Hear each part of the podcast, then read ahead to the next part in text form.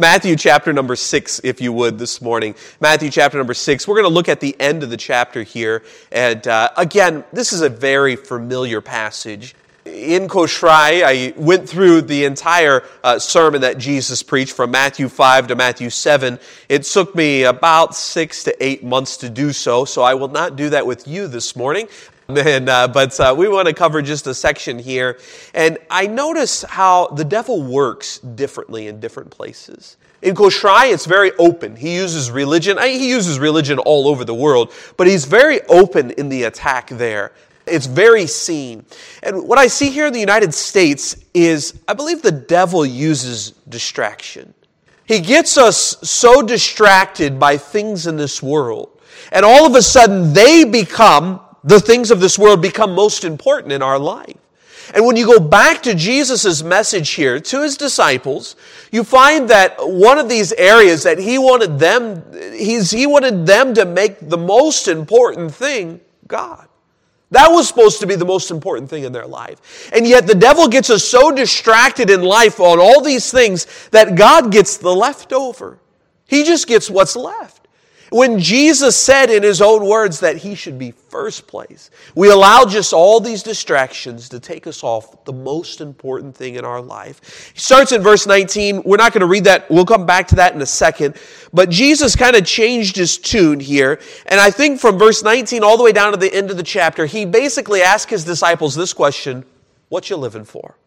What you living for? And I want to look at verse 33. We'll read it here this morning. Matthew 6, you probably know it by heart, verse 33. But seek ye first the kingdom of God and his righteousness, and all these things shall be added unto you.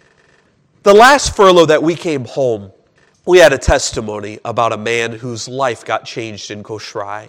And it was fantastic. I'm going to share that testimony now but it ended very sadly. And I'll, I'll, give you that last point of that. The man's name was Albert. And uh, how we got in touch with Albert was his nine year old son. We had our first vacation Bible school in Tafunsak.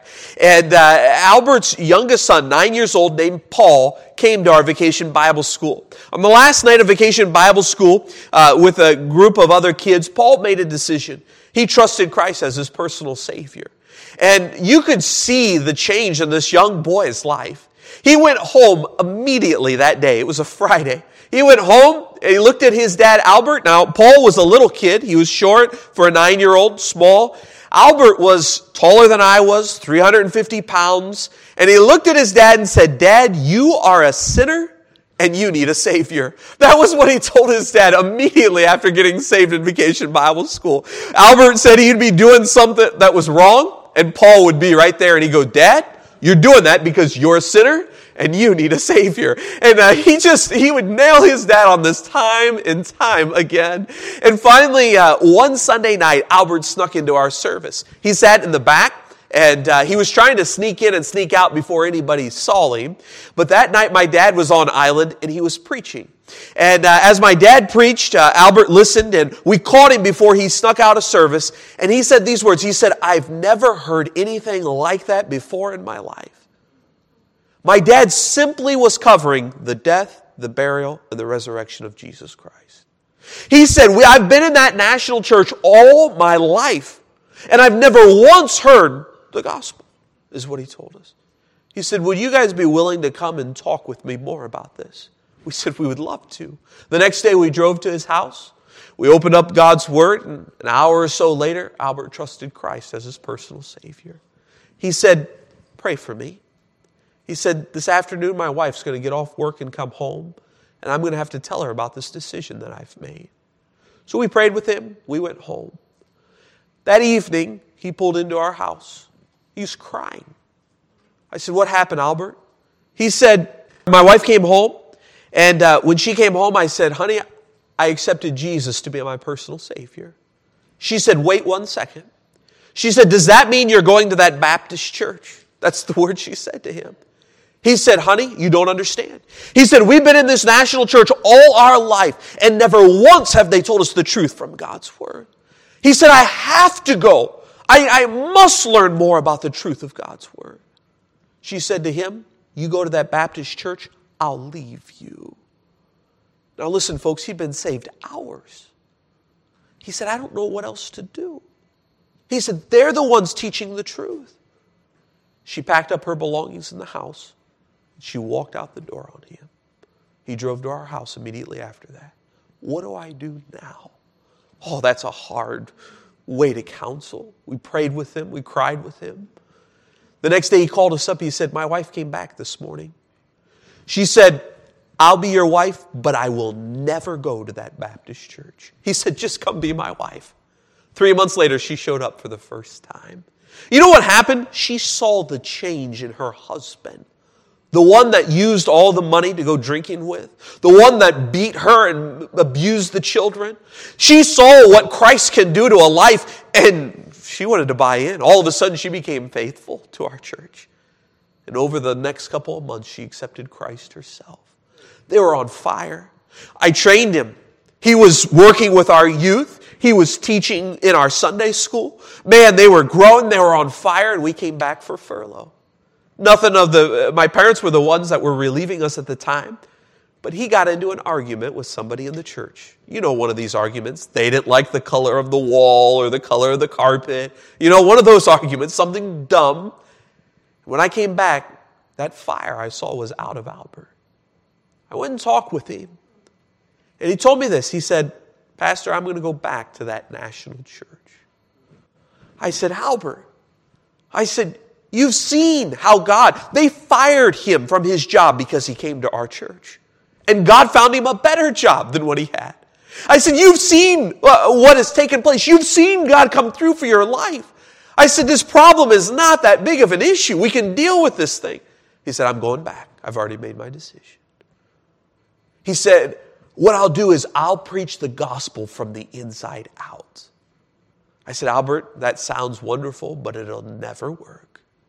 I found out the first Sunday morning he walked the aisle of that month and signed his name in the book of life.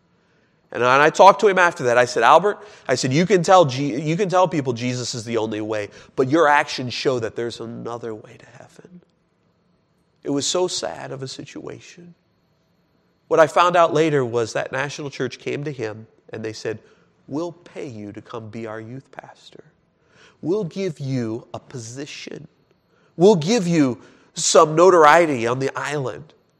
And he took it like that. And you know, as sad as that story is, do you realize that each and every one of us are one second away from doing the same thing? It is so easy. When we allow things to become the most important thing in our life, we are on that way of making him the least important thing in our life. Jesus told his disciples, Seek ye first the kingdom of God. We see examples throughout the Bible of those that did and those that don't. Look at Luke chapter number 12. We're coming back here to Matthew, but look at Luke chapter number 12. You find an example of one uh, that did not put God first in his life. Uh, it starts in 13. A guy coming to him asking Jesus about splitting an inheritance. And Jesus says in 14, Who made me a judge or divider over you? And Christ was trying to talk about spiritual things here in Luke. And this guy wanted to talk about material things. And, and, Jesus said, I'm not interested in this conversation. Notice what he says next. Look at 15. And he, Jesus, said unto them, Take heed and beware of covetousness. For a man's life consisteth not in the abundance of the things that he hath possessed, or that, that uh, which he possesseth. Uh, you think about this. In America today, uh, we use this verse, uh, but we take the word not out of it. We say a man's life consisteth of what he possesseth. That, that's the most important thing in his life. But what Jesus said is, He said here eh, that a man's life consisteth not in the abundance of the things which he possesseth. And then he gives the parable of the rich fool. 16, and he spake a parable unto them, saying, The ground of a certain rich man brought forth plentiful. And he thought within himself, saying, What shall I do? Because I have no room where to bestow my fruits. And he said, This will I do. I will pull down my barns and build greater. And there will I bestow all my fruits and my goods. And I will say to my soul, Soul, thou hast much goods laid up for many years. Take thine ease, eat, drink, and be merry. It's amazing here. He said, Look at all I have done. Look at all my fruits. He was distracted by the things in this world. Uh, the word I and my mentioned 11 times here in these few verses. This guy had an eye problem, is what he had. He was so concerned about what he could do, what he could gain. And notice what God says. Verse 20. But God saith unto him, Thou fool, this night thy soul shall be required of thee. And here's the statement Then whose shall those things? You find here an individual that lived his life for the things of this world, and God said, Today you're dying. Then who's going to get those things? You can live for the things of this world, but I'm telling you what, when you die, those things stay here and are divided up against your living relatives. Whose things are those going to be?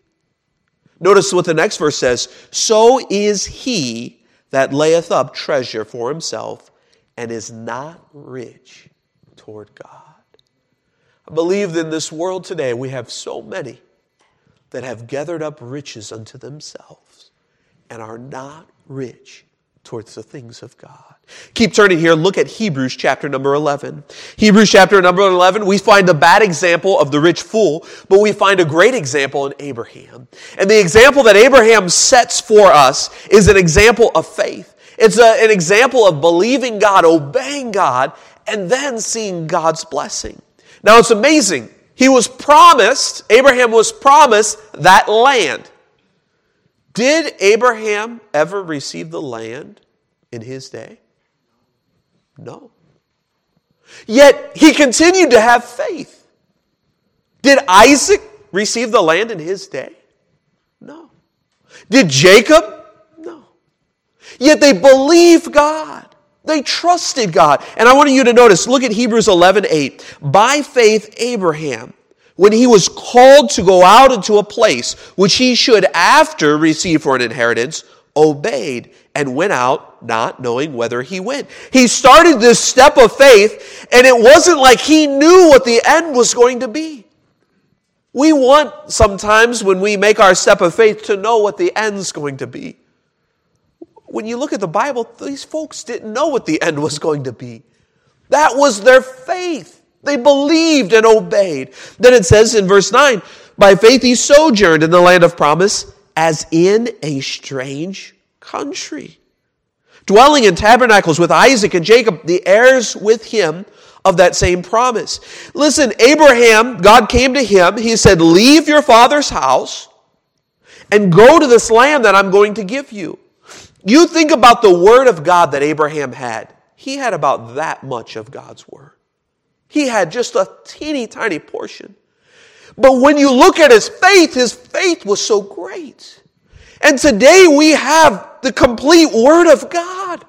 We don't have just a little portion of God's Word like Abraham had. Yet when you look at our faith, it's so small. What has taken place? Abraham put God first. He was the most important thing in his life. He trusted him and obeyed. And even though he had a small bit of the promise, he had a large, he had a great faith. Faith cometh by hearing, and hearing by the word of God. We today should have that great faith because we have a great portion of God's word. And yet they lived their lives. Notice 13, Hebrews 11 13. These all died in faith, not having received the promises, but having seen them afar off and were persuaded of them and embraced them and confessed that they were strangers and pilgrims on the earth. When Abraham died, the only part of Canaan land that was to his possession was that burial plot for Sarah. That was it. That's all he had. But he believed God. He staked everything on God. And why did he do that? Look at the next verse. For they that say such things declare plainly that they seek a country. What country was he seeking? Verse 10 For he looked for a city which hath foundations, whose builder and maker is God. God gave Abraham a promise. He gave him an earthly promise, he gave him an eternal promise. And Abraham was focused not on the earthly side, he was focused on the eternal side. And today, we have both earthly and eternal promises in God's Word. And we can focus on the earthly, and you know what? We miss out on the eternal. We can become rich to ourselves, and poor toward God. Or we can be as Abraham and focus on the eternal and keep our eyes lightly. Yeah, we need clothes. Jesus said that. We need food. We need a house over our head. But they don't need to be the most important things in this life. Notice what it said then, 15. Hebrews 11, 15. And truly, if they had been mindful of that country from whence they came out, they might have had opportunity to have returned. You know why Albert looked back? You know why, uh, why he went back? Because he looked back. That's what took place there. Why do we look back to our past? Do you know that our memory fails us? When I was a kid, my dad, we came home on furlough. We lived in farm country in Ohio. And uh, we lived in a farmhouse.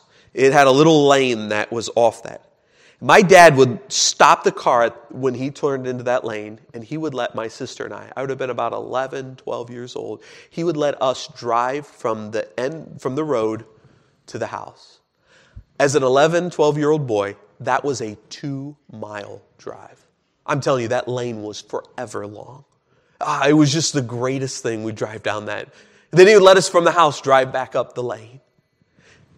We, uh, years ago, my sister and I, when I was still in college, we were headed down, we were in that area. We said, hey, let's go find that old house. We started driving around. We found the road that it was on. We were driving down the road, and man, the house we were coming up to, it looked like the house, but it was far closer to the road than that lane that I could remember. Man, I remember as a kid, it was like a two mile lane. You couldn't even see the house from the road. When we drove up, you could take a rock from the road and you could hit the house with it. That lane was so short. You know what happened? My memory failed me. You know, we sit in Kosrae. We have some of the worst drivers you have ever seen. They will park their car in the middle of the road and they'll go farming. And I mean, you just drive up and there's this car, no one in it, just in the middle. There'll be an open spot to park the car and they'll leave it sit in the middle of the road. Here's my favorite. We have one road, 18 miles. That's all we have in Kosrae. They will see their buddy and stop in the road and have a conversation with one another with their windows down as all the cars back up because there's nowhere else to go. They'll just sit there and talk. And I think, man, I wish I'd be in America where they knew how to drive. Then I come back on furlough. Oh, the other day, to watch, this woman just stopped in the middle of a green light because she wanted to turn left, about ran into the back of her. Listen, in your mind, you think how great it is in the past, but our past isn't so great. Isn't that why Paul said, forgetting those things that are behind, I press toward the mark, toward the high calling of God?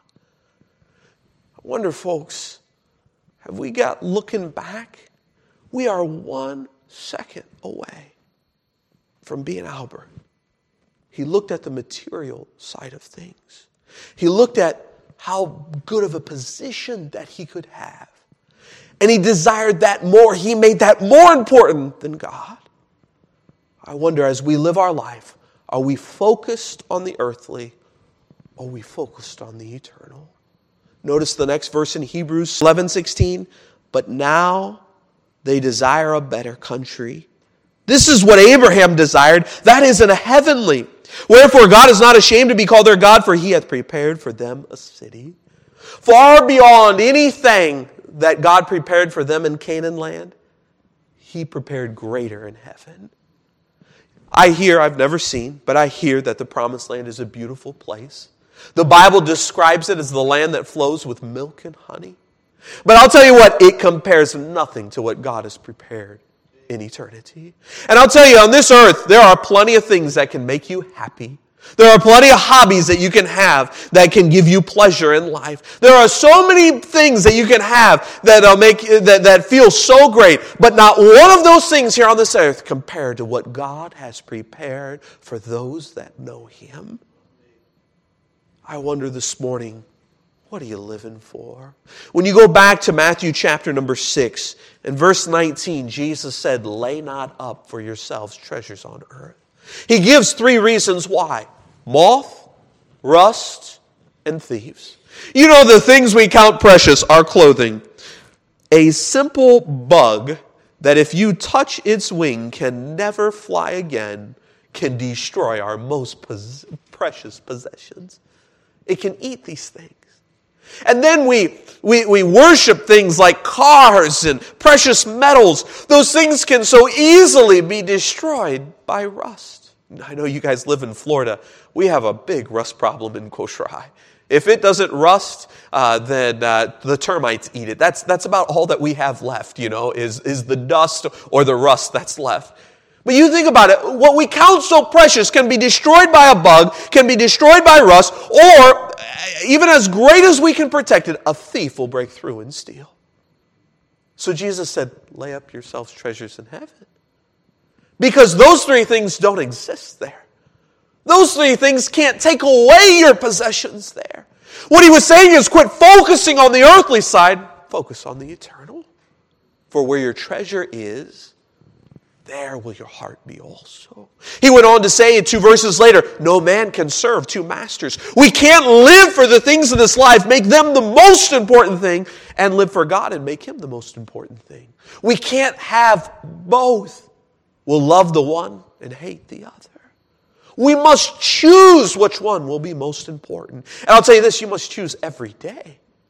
This thing is a daily choice that comes up in our life. We must choose.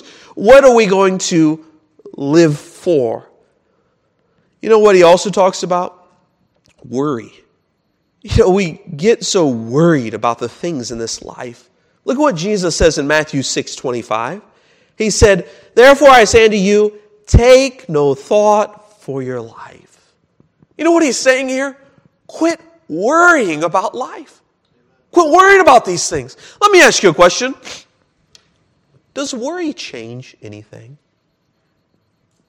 We, uh, uh, we think of things and worry about things. Somebody said that the things we worry about 80% of the time never even come true in the first place. Yet they consume our time. And Jesus said, Take no thought for your life. Quit worrying about these things. He gives the illustration there uh, of the one that wants to add to their stature. If you're worried about being short, can you add to your stature? Now, I know there's high heels, ladies, but that does not permanently add to your stature. No, none of us can add or take away from our stature. Now, we add and take away from our waistlines, but uh, adding to the stature does not work. And then he gave the illustration of the birds of the air and the lilies of the field. And he said, if, if my father is able to take care of the birds, and my father is able to clothe the lilies of the field, can he take care of us? I love children. There are two children that are more precious to me than any of the other ones. My children. They're mine. And if you know Christ as personal Savior, we're a child of God. And if He can take care of birds and He can take care of flowers, can He take care of His children? I'm saying you, we need these things to live, but they don't need to be the most important. Quit worrying about it. Notice then he said, uh, Take no thought. Uh, look in uh, 31. Therefore, take no thought what ye shall eat, or what ye shall drink, or wherewithal shall ye be clothed. For after all these things do the Gentiles seek. For your heavenly Father knoweth that ye have need of all these things. You know what worry shows? A lack of trust in God. A lack of trust in God. Notice what he said in verse 34 that take therefore no thought for the morrow, for the morrow will take thought for the things of itself. Sufficient unto the day is the evil thereof. Worry profits nothing. Realize this if God can take care of me today, God can take care of me tomorrow and the next day and the next day. If God is taking care of me all the way to here, He can take care of me till the end. He is sufficient, He is enough. So Jesus said, Seek ye first the kingdom of God, and all these things shall be added unto you. I wonder in life, what is most important? What are we living for? The rich fool lived for everything that he could gain. Abraham lived because he believed God, trusted God, and lived by faith. I gave you the testimony growing up in a Christian home. My dad did not grow up in a Christian home. He lived in a home where his father pushed him and his siblings to do the wickedest things. I, I can't even imagine that a dad, that, that, that, that a human father would push their children to do these things. But he pushed, he encouraged his children to do wicked things. My dad got saved at 16 years old. And he said, I'm not going to raise my family this way. And I'm so thankful. He left me a godly heritage. It's interesting, when we read through Hebrews, it characterized Abraham, Isaac, and Jacob by two things. First, said they lived in tabernacles. You know what it showed? Their attitude toward this earth. There's no one that sets down a tent and says, This is my permanent home. Tents are not permanent homes. Now, I know some of the hunters and tough guys, you know, they would say that, but their wives will say, uh uh-uh, uh buddy, that is not permanent resting place. How Abraham, Isaac, and Jacob lived on this earth, they lived in tents. They said, listen, this isn't our permanent place. It said they were strangers, meaning this wasn't their home, and that they were pilgrims, that they were on their way home. They're just passing through. That's how they characterize their attitude to this world. But when you look at the way they worship God, they worshiped Him with an altar. You know what an altar was? It wasn't a temporary place to worship. It was a permanent place. It was a place that was meant for the next generation and the next generation. It wasn't a tent, it was something that they built that would last. Abraham's step of faith led to Isaac's step of faith. That led to Jacob's step of faith. That led to Joseph's step of faith. And on down the line it went. My dad's step of faith led to my step of faith. And I hope my step of faith leads to my children's step of faith. But it's our attitude to this world. Are we living as strangers and pilgrims just passing through? Or are we setting down permanent roots? So concerned, making the things of this world most important and making, giving God what's left? Or do we focus on the eternal and we make that the most important thing, leaving a godly heritage for our children and grandchildren? It's interesting. Abraham, when you look at his lineage, leaves Isaac, Jacob, Joseph, all the way down to Christ, all the way down that Jewish line. Do you realize there was somebody else that left Abraham's father's house with him? His name was Lot.